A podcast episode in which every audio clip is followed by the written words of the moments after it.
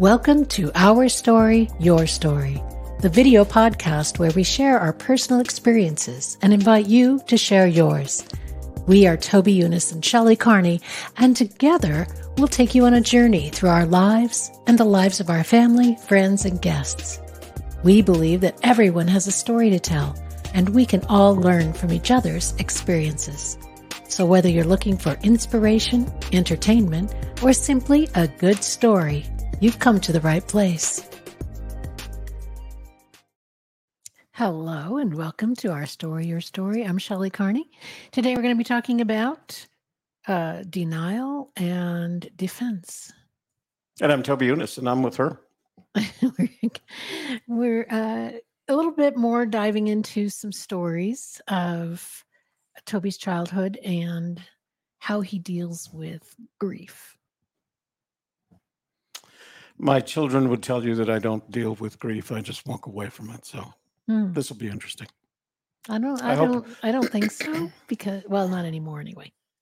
Uh, because we've both had to deal with grief in the last month, and uh, it's been a process. Mm-hmm. It it indeed has. So I think I'm better at it than uh, I used to be.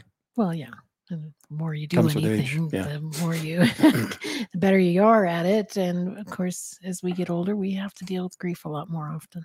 So, uh, so that we don't grieve any more than we have to, we'd appreciate it if, uh, before you leave today. Uh, you like our video. YouTube likes it when you like our video. Subscribe to uh, or share it with your family, your friends, your neighbors, your business associates to see if they like storytelling as much as you do and as much as we do. Finally, if you're not already a subscriber, this would be the ideal time to subscribe. That way, whenever we start a live stream or drop a video, you'll be immediately informed and as a result in the know. So, uh, finally, uh, tell us what you think. There's a comment box down below uh, this video. Uh, tell us what you think about what we're doing and whether or not you'd be interested in participating in one of our programs. All right. So today we are working once again through A Gypsy's Kiss, a treasure hunt adventure. And we have uh, made all, all the way to chapter nine called Breakout. Let me just share the photo with you. This is a photo of Toby's Tia Lucia. Lucy? Aunt, Aunt Lucy. Aunt Lucy. Her boyfriend Dick and a farmhand named Charlie. So that was up at the property, uh, the the Espinosa property in Abiquiu. Uh, and uh, it was always fun to go up there. I didn't spend as much time there as I did at the uh, property, the Younis property up near uh, Red River. Uh, but it was always fun to go to Abiquiu. And farmhands were uh, regularly Native Americans uh, that would come to help in a variety of ways, from uh, herding cattle to you know planting crops. So it was it was a good it was it was nice because uh, it provided me a an insight to other cultures other than Spanish, basically. Mm-hmm. This is a pretty long chapter. It's got several different stories in it. So um, we but the theme again we talked about is defense and denial and is especially as it relates to um, processing grief and letting go of regrets and blame. After lights out everyone is in bed and asleep. I gingerly rise out of my bed and put on jeans my boots and casual shirt. Unlocking my footlocker and quietly sorting through its contents, I fill my leather satchel with underwear and socks, a couple of packages of cheese and crackers, and a Snickers candy bar. I grab the envelope containing the cash I saved from working for the Christian Brothers. As I'm putting on my jean jacket, I notice Dave, propped up on his elbows in the bed across the hall, watching me. Where the hell do you think you're going? There's a definite big brother tone to his question. I think he probably sounds just like his dad if he caught Dave sneaking out. I'm headed out. I shrug like it's a normal thing to bug out in the middle of the night. Yeah, I can see that. Why now? And where are you going? Dave seems more concerned about my business than his own life. Looking back at him, I finish packing my satchel by stuffing the envelope of cash inside. I don't think it's MIT, I tease him with a grin. His head snaps back recognizing the truth underlying my jest. He stares down at the foot of his bed, then back at me. Safe travels, buddy. He sighs and lays back down on his pillow. Walking away, I raise my right hand in a wave and whisper, thanks, over my shoulder. I'm not afraid of traveling alone. After you've gone out alone a few times, making your own decisions about where to go and how to spend your time, it becomes very natural, even preferable. Many times over the past few years, I've camped out under the stars for the weekend in the hills and deserts outside of Santa Fe. I would gather some canned beans and a canteen of water in my Boy Scout pack, jump on my dirt bike, and venture out on my own. When I came home Sunday evening, my mom would say something like, I didn't realize you had gone. Like a shadow, I glide smoothly out the door at the west end of the dormitory, down the walkway between St. Michael's High School and San Miguel Chapel, turning right along Old Santa Fe Trail toward the center of town, the Santa Fe Plaza. The cool evening air blowing through my hair inspires a robust appreciation for nature, and a thrill of adventure courses through my body. I anticipate getting back on familiar terms with independence and the outside world. There is still traffic, people and cars on the plaza as I cross it. Then I walk north on Lincoln Avenue to Federal Circle. Instead of going all the way around, I jump the low guardrail facing south, scamper through the grassy picnic area, and hop over the north facing guardrail on the far side. Again, crossing Federal Circle, I find myself on the Old Taos Highway, which will take me all the way to Colorado if I was going that far north. Not tonight, though. Right now, my destination is Abiquiu, then New Orleans. After that, who knows? Wherever fate takes me. I turn around to face traffic, blinded by the headlights of the first vehicle to come along. I stick out my thumb in classic hitchhiking style. Surprisingly, the first vehicle stops. I run the 30 feet ahead to reach the bright red taillights. It's a Neptune green 1955 Ford F 100 pickup truck, in pretty good shape and practical. I open the door and jump into the passenger side of the bench seat. Thanks for stopping. I appreciate it. I nod to the driver. The driver, a middle aged man wearing jeans, a flannel shirt, and a light jacket, looks at me from head to toe and back again. I notice the Winchester 3030 lever action rifle hanging in the rack in front of the rear window. He is dark, New Mexico brown, made darker by daily exposure to the sun. Shadows of the night and a four day stubble obscure his face. The inside of the truck smells like sweat, metal tools, and gun oil. I wonder if I'm making a mistake trusting a stranger to give me a ride. My fingers locate the door handle in case I need to jump out quickly. He reaches toward me, and I flinch back. Paolo, he says, introducing himself, like Pablo, without the but without the B. Miguel, I say. I let go of the door handle to grip his hand and meet his eyes straight on. What the hell? You're just a kid. What do you think you're doing hitchhiking at this hour of the night? It's okay. I go to St. Mike's and my family is having a primo party up in Abiquiu tomorrow. I missed the last bus north, so I thought I'd hitchhike my way up there. That wasn't quite as big a lie as it sounded. The Primo party took place every year at one of our family's properties, Abiquiu, Taos, or north of Red River. It was always a grand affair with family members coming from all over the state. Half of them would bring guitars, and the other half brought a bottle of liquor, mostly New Mexico's version of moonshine. It is called mula, Mula. Spanish for mule, because, as was explained to me, it had a kick. That seems to satisfy him, so he glances at his side mirror and pulls back onto the road. So, who are your primos? Paolo asks. The Delgados and the Espinosas, but my family name is Younis. The surprise of recognition colors Paolo's voice. Younis? Like Toby Younis? Toby Younis, the car dealer? El Turco? Yep, that was my dad. He keeps his eyes on the road but continues talking. I knew your dad. He was a hell of a guy. I went to his funeral. You were at my dad's funeral? Yeah, up in Taos. It had been snowing for a week, so family and friends from other places couldn't be there. They buried the three coffins on three different days, but I didn't know your uncles, so I only went to your dad's funeral. Furrowing my brow with envy, I tell him I didn't get to go. I don't tell him I'm still mad about that, and mad at my dad for dying, and mad at my mom for, well, for being my mom. They called my mom to go to Taos because my father had been in an accident. My sister, my brothers, and I stayed behind at my grandmother's house with my tia Lucia. I remember we brought our parakeet, Tweety, with us to my grandmother's because we didn't know how long we might stay there. Tia stepped on our parakeet and squashed him. It was an accident, and she felt terrible about it. My sister and brothers cried over Tweety's flattening. It sounds kind of silly now that I say it out loud.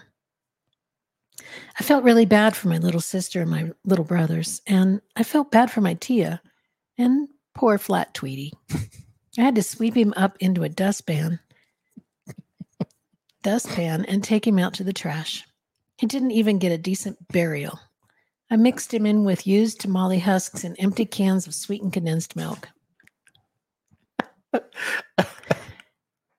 haven't opened that shoebox of memories of what happened that day in a long time. But once the lid is off, the memories come pouring out. A few minutes later, the phone rang. My Tia answered it, then said nothing for a minute. Tears started welling up in her eyes, rolled down her cheeks, fell onto her apron, and then to the floor. When she hung up, she looked down at us and said, Your daddy's not coming home. The truck continues to rumble along the highway while inside the cab all is quiet, except for the light tapping of Paolo's fingers on the steering wheel as it gives my memories some space to breathe. Your Tia squished your parakeet? like flat? yeah, I've never had much luck with pets. No? He asks. Nope. Couple months after my dad died, my mother brought me a puppy. He was nothing special, kind of a mutt, but he was a cute mutt and he was mine. I called him Dopey. About three months later, my mom was coming home from grocery shopping. She usually honked while she was sitting in the driveway, and that was my signal to come out and help her unload the groceries. I visualized the home where I had lived and remember that my dad used to be the one to help mom unload the groceries. That job, along with many others, fell to me when he died. this time was different, though. She didn't honk from the driveway. She came into the house and said, I think I ran over your dog. I couldn't believe she would say it just like that so matter of fact, like it was no big deal. I went outside, and sure enough, she had run over poor Dopey. I picked him up, took him out back, dug a hole behind the garage, and buried him there. I said an Our Father and a Hail Mary over his grave, then went into the garage and made a small cross and burned his name onto it. Paolo ponders this for a little while, and then remembering something else says, You know, I got this truck from your dad. It's a hard working truck. And your dad, he was a hardworking man. He had a good heart, too. I needed a new truck because my other one was busted. It ended up rusting out in the field. Farmers, you know, we don't always have a lot of money. So I went to see your dad and asked him if he could work out some kind of deal for me. I turned my body toward Paolo, hungry for stories about my dad. He asked me how much cash I had, and I told him I had enough to put gas in the tank of the truck he was going to sell me if we could make a deal. So he asked me what else I had. I told him I had 400 pounds of pinon, 400 pounds of pinon in four burlap sacks, ready to eat, except they needed roasting. I burst out laughing. Pausing without turning, he asks me, What's so funny? The pinon, I say, the damn pinon. What about the pinon? He asks. So here's the story on the pinon. I know that my dad traded a pickup truck for 400 pounds of unroasted pinon in big burlap sacks. My mother was madder than hell. He had to get my uncles to help unload it from the truck while he found a corner in the garage to hide the sacks out of the way. I recall how my father would call my mother when she was angry about something. He would put his arms around her and speak to her in hushed tones until he could make her smile again but it didn't work that time. Every night after my dad came home from work and we finished dinner, we would roast some of the pinon and crunch our way through it while watching TV. By the third week of Pinon Fest, we were all sick and tired of it, so my mother started giving it away to family and friends. That's when she discovered how much 400 pounds of pinon really is. Eventually, she had used up all her relationships, and we still had 300 pounds of pinon left. So it sat there for about four months until it all went rancid. I guess every family has a story like this. One parent does something weird or crazy, and the other one gets mad about it. The kids just sit back, stay out of it, and watch to see how it will all end. My mother nagged my dad about it until he eventually had a friend of his help him pack up the pinon and take it to the mm. dump. A sad ending indeed for the 400 pounds of mm. pinon. It's so funny a story, we still tell it around the Thanksgiving and Christmas dinner tables. I'm sorry about the pinon, man, but I want you to know that if it wasn't for your dad and this truck, the bank would have taken my farm. Your dad saved me and my family, he recalls. Yeah, like I told you, man, your dad would give you the shirt off his back. He had a big heart. Yeah, I agree. As big as a sack of pinon. we laughed together for about a mile down the road. 48 miles later, my new friend Paolo drops me off at the front gate of the Espinosa property in Abiquiu. After getting out of the truck and closing the door, I step up on the running board and reach through the open window. I shake his hand and say, Thank you. You don't have to thank me, Ese, he responds. I was driving up here anyway, and I enjoyed the company. Made the trip go by quick, you know? The trip did go by quick, and I appreciate hearing your stories about my dad. Buena suerte, little bro. Say hi to your mom for me. She's a good woman. Forgive her for running over Dopey Man, he says with a fond smile. I will. I appreciate the sentiment, but it's hard to forgive somebody who keeps pulling the rug out from under you. I can't forget about Dopey or all the other things in my life she's taken away from me. With that, I step off the running board and wave at the bright red taillights as Paolo drives down the road and away from me. Well, apparently you're uh, not upset anymore about that. what is uh, what's that saying? Uh, time, tragedy plus t- plus time equals Comedy. comedy. Uh, Mhm. that's how it sounds now. It's just so f- funny sounding. So I I suppose what made that period so difficult is that I still still hadn't found a way to grieve in a form that would enable me to get past it. I Mhm. was just mad, mad at Mhm. everybody, as you heard in that one sentence. Um, but with time, of course, comes the knowledge that that's life. Death is part of life. Uh, that it comes sooner or later for everyone, and then you learn how to deal with it progressively uh, better. Uh, I had, of course, the the I don't know if I want to say the benefit of being in a war zone for two years, dealing with it. Um, and then as as I progressed and got older, people I started losing the people around me, including my brothers and sisters. So um, I, feel like at some point uh, I became neutral to the concept of grief. Like, oh, okay, somebody else is dead. Let's take care of it um, over time, which was a kind of a, a overreaction to where I was at the beginning of all this. You know, that that I that the pendulum swung back this way to the other extreme. Like, Mm. "Eh, it's, it's dead, man. What do you expect? You know.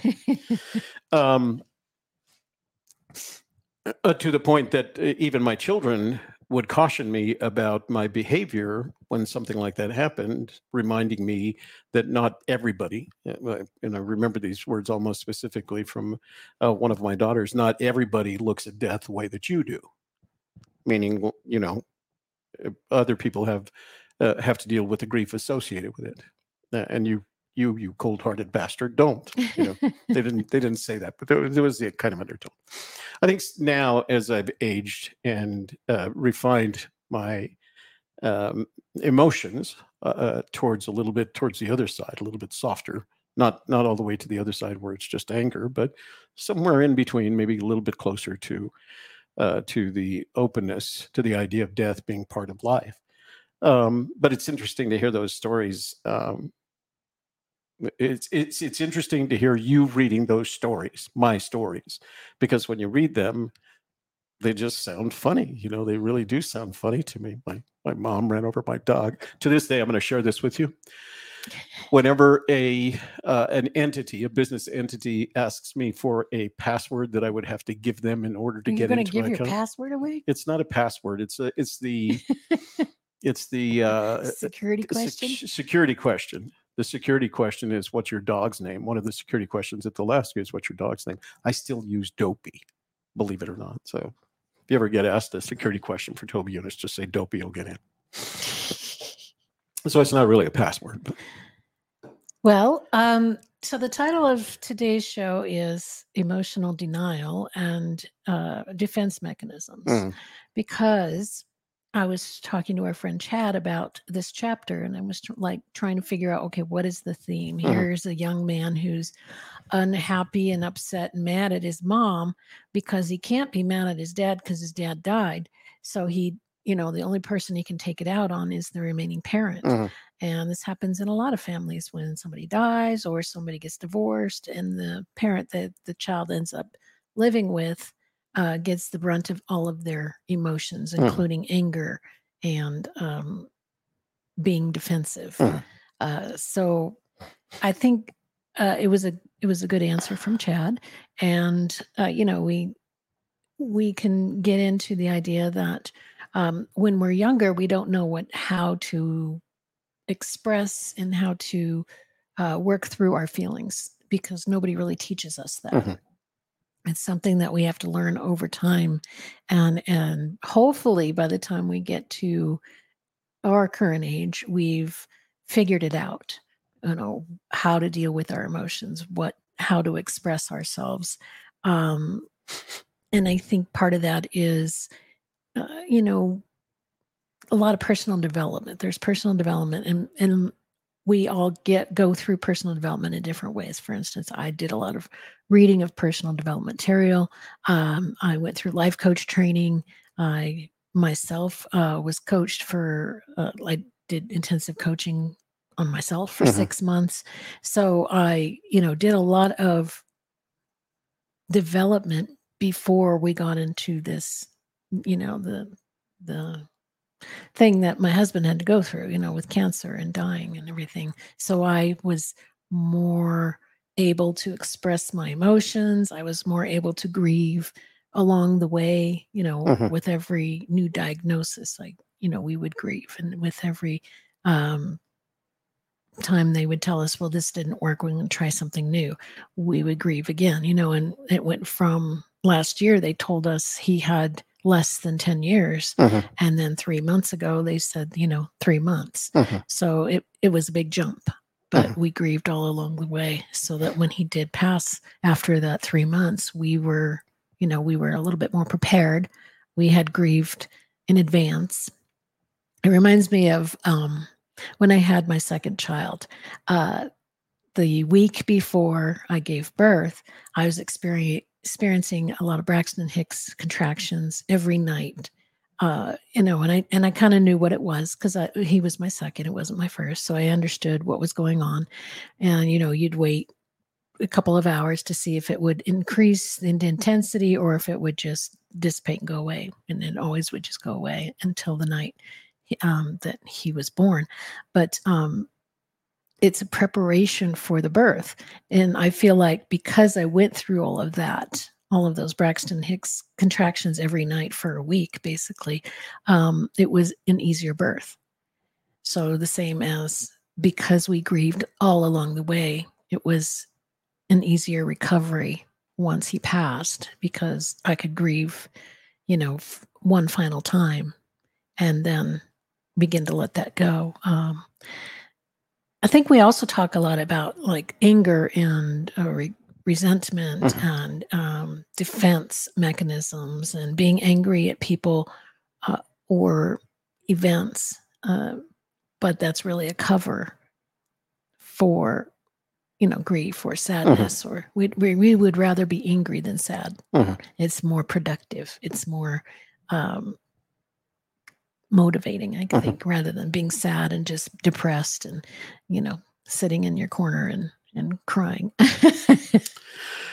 I, I think I tend to agree with that uh, simply because if you're angry, it, you have something that enables you to direct that anger into something.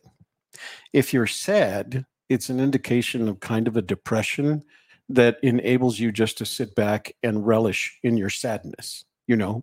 And as I look at it, I, I used to wonder a lot. I don't anymore now that they're gone, of course, but I used to wonder what is it that my brothers and sisters, all of whom were younger than me, did to deal with the loss of my father and the the answer to that is i don't know i was removed uh you know from their experience whatever their experiences was by by being a boarding student at a high school being a boarding student at college entering the military you know et cetera et cetera. So i didn't have the kind of relationship with them at any time at any time after my father, father's death mm-hmm. even into our later years where i was able to have a conversation about how did you deal with it? Right? I know how they deal dealt with it if there was rebelliousness, you know, I was the rebellious one because I, I was angry. Their rebellious their rebelliousness took the form of things like alcohol, drugs, and bad marriages, and um, and uh, although I guess I could have asked, like, what happened? Where did it go wrong? What made you decide to head this direction? Um, I, I, I think the answer is they chose a way to deal with his death uh, that was significantly different and almost diametrically opposite of how I chose to do it. So the anger, my the anger I was experiencing, actually paid off in the sense that I was able to direct that anger.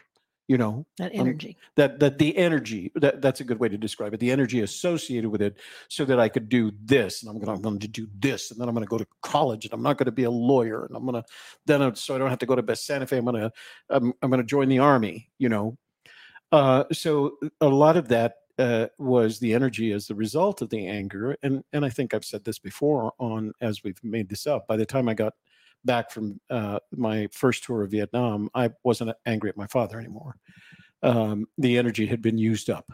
Mm. I could be angry at something else, mm-hmm. you know. so that that was uh, a very positive experience. Now, as I've of course grown older from that period in my early twenties, uh, to where I am now, um, I feel different things. We talked about this, uh, I, I, think, either yesterday or day before. I mean, and you mentioned um, that you weren't angry at anybody, that it was nobody's fault. You know, you weren't angry at the hospitals, you weren't angry at the doctors, you weren't angry at Kevin uh, for uh, leaving you, et cetera, et cetera. You just accepted the fact that this was part of life, that was uh, I like the way that you described it, and I've used it several times since to tell people how you're doing. When they ask, I say, well, her, she's accepted the fact that this was his story, not hers. That that uh, people that she understands that Kevin had his own story, that it did end the way that it was, as much as she would prefer to have preferred for it not to be that way. Now she has to continue her story. Uh, his his life is part of her story, but it's not there. It's not life anymore.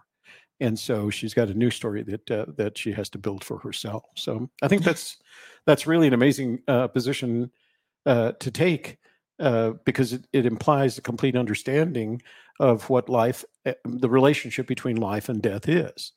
Life is existence, death is not, and it's and you didn't die, so it's not your issue, right? You're alive. Your issue is life, not death and so it's great to watch you uh, not only experience what you're going through, but experience it in a way that is creating more growth and uh, you know, I call it the Shelley evolution. You're continuing to evolve. Shevolution. Shell Shell evolution. uh, so you're continuing to evolve, and to me, that's always a, a positive aspect of um, of, uh, how I see our relationship. You know, your your growth your evolution helps me to grow to understand a little bit more about life and grow and evolve so yeah. i've been watching um i've been watching the flash on uh on it's it's a series it's a series and they have all the episodes on netflix and i've been watching it and there's this one season where he goes back in time and uh, he saves his mother from dying and creates a whole new timeline a whole mm-hmm. new life um, but then other things get messed up mm-hmm. because mm-hmm. of it. And you have to think about what, you know, I am going to have to create a new life mm-hmm. and things are going to be different. You know, we're not going to be spending our retirement years together the way I had planned. Um, new plans have to come about. Um, but I can't change anything. And, you know, I can't go back in time and make a new timeline where we actually do get to but at the same time you know you kind of had it in your head this was what was going to happen and here's where we were going to go and here's when he was going to retire and we were going to have grandkids and we were going to do this this and this you know and travel around and visit his uh, brother in Europe and things, you know, we had talked about and we had kind of planned for the future before we knew this was all going to happen. And now it's a whole new timeline, right? It's like, okay, well, that's not going to work out. So, um, what's going to happen in this new timeline? And maybe there's some new good things that will happen that wouldn't have happened before. Mhm. Um, that, you know, maybe like we talked about, you know, getting a house together on the East Coast and um, maybe I'll have some really great relationships with your grandchildren Mhm. that would never have happened, you know, had I taken that other path. So there are always going to be the path not taken and the path taken and what are the differences and and I think as long as we look for the really good stuff, no matter which path we're on, um, you know, we're going to enjoy our lives. It uh, so I am reminded of um, a story I've told before about how my oldest daughter Sean had just graduated from high school, had done really really well, was on her way to a, a scholarship um, uh, to the University of Virginia in archi- art. It was pre-architecture, but it was art, and um, and she was talking about the last four years of her life at Chantilly High School, the previous four years, and how much she how much fun she had, how much she enjoyed it, and she was kind of worried they were the best years of her life. And I corrected her, and I said, um, "The best years, if the best years of your life are behind you, then what do you have to look forward to? Um, uh, you can only look forward to a life of dreariness, I guess. So, and and she wasn't the first. She was the first, but not the last of my children. Then I had to had uh, some conversation in that realm about the, the the the sense that they somehow have lived their the great parts of their lives and and they have nothing to look forward to. while the actually the opposite is true and i think they're learning that. I think they now that they're in their 30s they all realize that no this is right the life just keeps getting better and, and that's dependent upon me and i made up a saying for it and um, uh, i used to say to them you can't change your past. You can't make your past. You can change and make your future and uh, i think once you start thinking in those terms let your past go enough to believe that you can't change it you can't make it you can only make what's and, and change what's ahead of you. Um, that seems to be the road that that they have chosen to take. Um, and and it's true of all of the children. I, the, for for the two older children who focus on their arts and things like that it works for them too. They're they're constant i'm always surprised at what they're doing next. And um, i like watching them uh, that continued growth. Um, the kids on the east coast are techies and that's that's their lives that's what they've chosen to do and it works for them. They're they're not artists although they have children that and you can tell inherited that little art gene uh, from the delgado side um, that uh, that uh, always uh, uh, one of the funnest indications i have of grandchildren coming along is which ones are left-handed and which are showing indications of uh, art because i know that's a that's a delgado gene that that left-handedness and that art and we have a high percentage we have a higher than average percentage of left-handed people in the family so it's always cute to see another left-handed uh, well english or uh, mcgarry or fernandez de castro So, in the story, uh, this is where Miguel is starting out on his journey. He Mhm. has made that decision to uh, start this new life path. Uh, he's kind of like, well, see where it takes me. You know, I'll go to New Orleans, then I'll go to New Orleans, and then who knows? Uh, he kind of just blew out, you know, the whole timeline he was on and said, I'm done with that. I'm going to make my own timeline now and I'm going to, you know, make my own decisions and I'm going to go places and do things that I want to do that without thinking about anybody else and what they want for me. Mhm. So this is a, a pivotal chapter, I guess, because it's the beginning of the journey.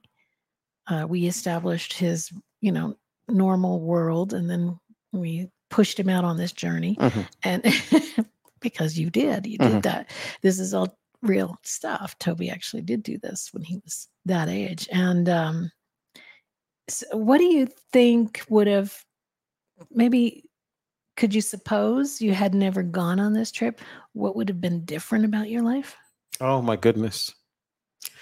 So, what we described in this chapter, I would call the point at which an individual, in this case Miguel, has experienced his spiritual, emotional, psychological, and physical breakout. Right. And that doesn't happen at 12 or 13 or 14 all the time. Most children go through a 12 or 13 or 14 period in high school, then they go to college. And at some point, maybe in college, they experience that breakout moment. If not, maybe their first job. Right. This was early for that breakout moment. And so, because it happened so early, I have, uh, until you asked that question, I've never thought about how my life would have been different or or not necessarily different would obviously have been different but i don't know what my life would have looked like had i not had the breakout moment at that age uh, i imagine as i think about it now i would have finished high school i would have gone to college i would have done pre-law I would have, you know, how I think I described it in the previous chapter. I would, then I would have gone to law school. I would have gone back to uh, Santa Fe to work for a firm that was familiar with, to, with my family. And then eventually I would have started my own firm. And eventually at a certain age, I would have got married to a nice Hispanic lady, had kids, bought a house up above Santa Fe in the hills north of Santa Fe, and or built a house and uh, eventually have become a judge. I mean, that's that's the life that I think might have happened had I not had that breakout moment. But at the time, I also had a passion for motorcycle racing. You know, I had the support of the Huckabees and I was racing for them and and it that could have been a completely different life. But it's hard for me to imagine the alternatives. I mean, Mhm. even when you ask the question, I have to kind of, well, maybe I'd have been the, the whole lawyer thing. Mhm. You know, that's as close as I could come to predicting what might have happened had I not had this breakout moment. The break, the the, the moment he puts his boots on, I, I didn't think about it when we were writing it, and I haven't thought about it since we've read it. But that moment, that's an interesting because we were not allowed to wear boots in at St. Mike's, Mm. and the reason was they had uh, these rubber soles on the on the heels, and they would leave black marks on the uh, floor right? You had to wear hard heels, or you had to wear like uh, tennis shoes, like uh, not tennis shoes, the the high tops, Mhm. right? Uh, you didn't see people in boots at St. Mike's, and the reason was they left marks on the floor. So that was kind of that moment of like, oh man, we are putting on the boots here. You know, I'm going to leave scratches on the floor. But to to uh, but that that that that multiple you know spiritual, emotional, psychological, physical breakout happened at that point. So I didn't have much of a chance to think uh, about how, what would have been different. Mhm. You know, how how would my life have been different? My, I, uh, the the law life would have been, I imagine, how it would have gone. There would have been no photography. There would have been no journalism. There would no no, no documentary making. None of that. Um, it would have been a relatively normal. You know, he's a doctor. He's a lawyer. He's a dentist etc. kind of, or, or, he's a priest. Well, we already knew we are going to be the priest. So.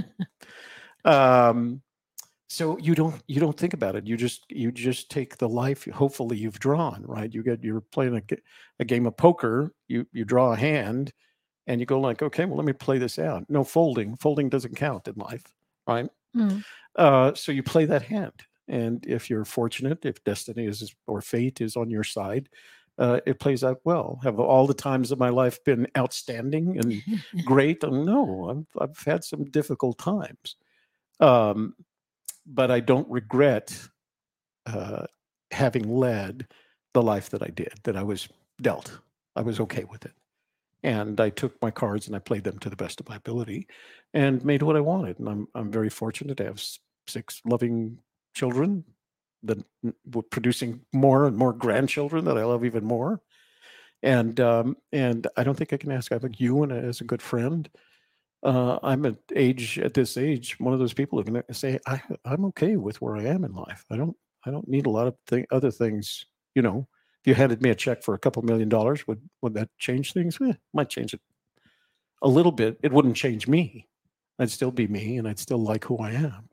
And maybe that's the important thing of all of this, leading the life that, to the best of your ability, that enables you to say to yourself, even if nobody else cares. Um, I I'm okay with who I am. I like who I am. I like who I've become. And at the same time, eh, hopefully believing that there are other people who see you the same way. They like who you are. You know, you're not you're you're okay with other people. And that's a good place to be at this this point in life. Mhm. You know, because I think a, a lot of people end up at this point in life and they're just angry about stuff. I run into them at the hospital, at the VA hospital all the time. I, it's hard for me to talk with them because they just seem to be angry. It's the the VA this and the government that and the Looking for people to blame. yeah yeah Yeah. yeah. So uh So I guess it's a defense mechanism, Mhm. uh, and it's and it's a form of denial to blame other people and say, "Well, it's all their fault that I can't do such and such." Mhm. That gives me an out. Now I don't have to do the scary thing because somebody's in my way, and I get to blame them instead of doing the scary thing, whatever that might be. Selling the house, moving across the country. You know, I can't do that because my mom won't let me, or whatever it is you find someone to blame, it's going to hold you back. Mhm. I could blame uh, COVID for slowing down Kevin getting uh, a diagnosis. I could blame him for not being more proactive Mhm. about his health. I could blame uh, the cancer doctors for not giving him the correct treatments. You know, I could blame a lot of people. Doesn't do me any good. Mhm. Just holds me back. Mhm. So I think the best thing to do is to say, doesn't matter. That's the way it was supposed to happen. How do you know? Because that's the way it happened and let it go. And and for those of you who don't know Shelley as well as I do, what the past couple of months uh, have been amazing in helping her to transition into someone who has to ensure her security or, or uh, uh, her health and the things that she's doing to make sure that happens before she came over here today. She said she was stopping by the Social Security office. She's not a Social Security age, but there was business to be done. And so she went there and took care of business. And and the sense that I get of what she's going through right now is, and and it's not a it, to me, it's not a mechanism that enables her to avoid what she has to think about. It's what she has to think about. And she's taking care of business. And it's really impressive to watch her every day move a little bit forward. Like all of us, she, some days she gets a little tired of it and wants to talk about it. And once we talk about it, she's fine again. She goes through the next day. So uh, I think that's uh, I think what you said the the avoiding the blame, uh, uh, blaming blaming the variety of things that could be blamed for this only supports the idea that you're stuck Mhm. And a victim. and a victim, and Yeah. you're and neither of those help you to move forward. Exactly. Nobody is going to take somebody who's stuck in a place and a victim, their own victim, and help them to move out of that. They would rather see you saying like, "Hey, you know what I'm doing? I'm buying a house, and we're going to move to the East Coast." Yeah. And like you, you're you have a plan. The Lord helps those who help themselves. He doesn't come along and pull you out of a hole that you put yourself into. Right. Yeah. Uh, he or it, it, it, you know, depending on how you look at it. Um, the law, uh, the laws of the universe will help you if you help yourself. The laws of the universe tend to work in a positive way for positive people. Yeah. I mean, there are both positive and negative laws. If you're a negative person, the negative laws of the, the universe will help you get more negative. Mm, Uh, if you're a positive person, the positive uh, laws of the universe will help you get more positive Yeah. and, move forward. And if you're focused on the good things in life and being grateful for that, you know, instead of focusing on the things that you don't have, the things you lost, the things that, you know, upset you. Um, here in this chapter, we have Miguel who's just kind of telling funny stories. And we kind of wonder, you know, is he using this to cover up his pain?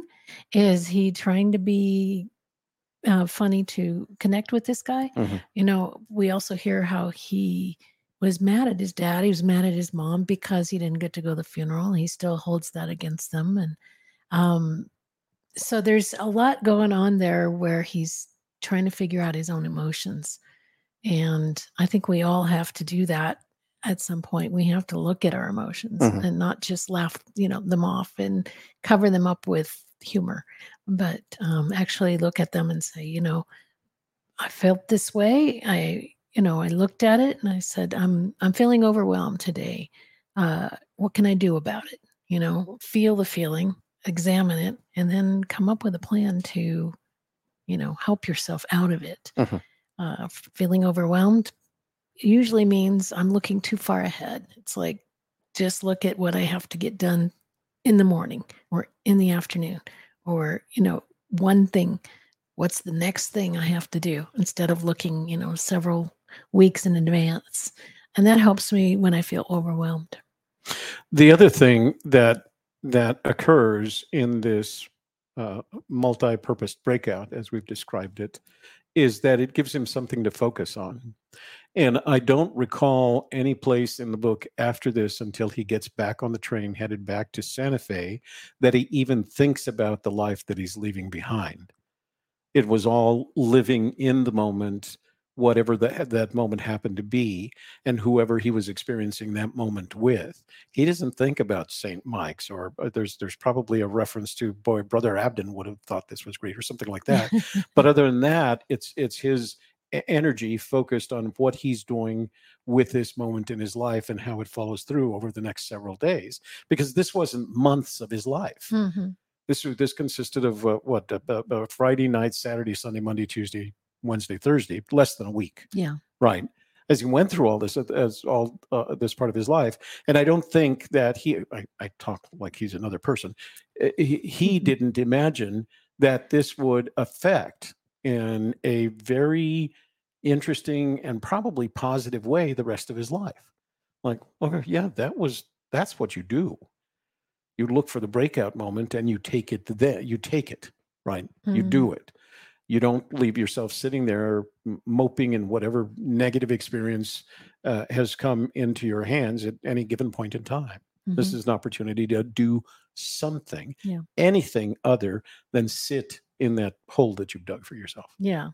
And unless of course it's a foxhole I've heard people who've worked in hospice and worked with people who are dying and elderly and and the thing that is seems to be the top regret isn't that they made a mistake when they tried something. Mhm. It's that they didn't try something. It's that they didn't go for it. They didn't have a breakout. They didn't follow through on Mhm. something. So I guess that's a good lesson for us that, you know, if you have an opportunity in front of you to try something new and different that that could be risky, but it could be a big payoff, then maybe just go for it. And so you don't have that regret of not having done it later on. the uh, it um, it rolls back for me to the uh, command sergeant major rule um, take every bad job that nobody else wants. You know, doesn't have to be bad, but every challenging job. The reason people call them bad or crummy is because they're challenging, and nobody wants to accept the challenge. And I think that opens up so many doors for you when you start accepting the fact there are no challenging jobs. You can do anything you want. I, I- mentioned to Shelley the other day. I was reading an article um, uh, written by a uh, Asian comedian, and he was telling the story of this young man who uh, left high school to join the s- Navy, then joined the Navy SEALs. Asian young man joined the Navy SEALs, uh, finished his uh, after several tours in the in Southeast uh, Asia and the Mid East. Left that, went to school, was accepted into Harvard, graduated from Harvard uh, as a doctor, and now runs a practice that enables him to stop being a doctor and become an astronaut. And uh, the comedian's take on that was, gosh, I hope my mother never meets his mother, you know, meaning like your mother would have a whole different set of expectations for you if she knew about this kid that went from uh, high school to the Navy SEALs to Harvard to Harvard Medical School to uh, being an astronaut. And uh, that strikes me as the kind of person that saw whatever opportunities presented to him and accepted them without the, eh, the expectation of whether he could do it or not. He just did it. And what pleases me about that attitude is the conviction that you can do it. That we all have opportunities that are presented to us, and our first reaction to is, I don't, I don't think I can do that, rather than, oh, Harvard? Yeah, I can do that. Whatever it takes, I can do that. Because you don't have to be a genius to to uh, go to Harvard Medical School. You have to be a hard worker. That's what it boils down to. And you have to be smart enough to be able to do whatever is necessary to do. So I was impressed by the story. Yeah. Navy SEALs, Harvard Medical School astronaut. Took all the It's like uh, three lifetimes all squished Mhm. into one. yeah, exactly. Yeah, yeah. Each any of those would have been a pretty successful life. yeah. You know. Yeah. He could have he could have stayed in the Navy SEALs, gone back to uh, Coronado, uh, uh, you know, been an instructor until he retired. He could have gone to Harvard, gone to Harvard Medical School, uh, provided uh, probably brain surgery. I don't know what his field was until he retired. Or he could become an astronaut, been an astronaut, and eventually taught other astronauts how to fly to the surface of planets, you know, and could have retired. So any one of those is a full, you know, lifetime job. I don't think I'd want to be a son. Got some pretty high expectations there. exactly. Yeah. Yeah. Yeah. And probably would have to have his own breakout. So, what's the lesson in grief, in dealing with grief, in dealing with uh, loss that you've? Um, getting to acceptance is your primary Yeah. directive. Uh, you have to find a way to get to acceptance so that you can move on. If you can't get to acceptance, you won't be able to move on. Here's the here's m- my uh, opinion on the matter of death. You didn't die. So now what? You're still here. You still got work to do. Right. It's not you that they're putting away or putting in the ground or uh, or uh, uh, spreading your ashes. You're alive. You have much to do, and because you're alive, you can do it. Mm. That's all we have for today. I hope that you have gotten some golden nuggets out of today's chapter, chapter nine, breakout, and that if you haven't yet watched or listened to chapters one through eight, you can go back and do that because it's uh, it's really good stories and they are real life and just give us a really good role model type type of thing to follow along with and uh, prepare ourselves for these moments when we ourselves are ready to break out and making that decision which path to take so um, if you have a story about your own breakout that you want to share with us, please write to us at stories at agkmedia.studio. And we would love to uh, hear your story, read it on on the air if you would like us to do that as well. Um, anything else? No, that's it. All right. I I don't think I've laughed as hard. I think that was the funniest chapter in there. Well, I don't know. I think there's other points at which it gets funny, but all the listening to all those stories again, just uh, so funny. You know, my mom ran over my dog. oh, I know that's not funny, but anyway, uh, I think the important thing to remember is now that he's broken out, there's not much of his past that he deals with. It's he's always living in the moment and imagining the future, and uh, and he comes back from all of this uh, a much better person than when he left. So we'll get through it. We got a lot of chapters to go, in it, and and a lot of them are fun chapters. A lot of them are funny chapters. There's, I think, there's humor in almost every one of them, and and and there's a lot of learning in all of them. So we can use it to kind of monitor how we're doing. All right. Well, we'll see you again next week for more of Our Story, Your Story. Thanks for joining us today. Thanks for listening to Our Story, Your Story. We hope you enjoyed hearing our stories and those of our guests. We invite you to share your own stories with us by emailing us at stories at agkmedia.studio. And don't forget to subscribe to our podcast so you don't miss any future episodes. Until next time, keep telling your story because your story matters.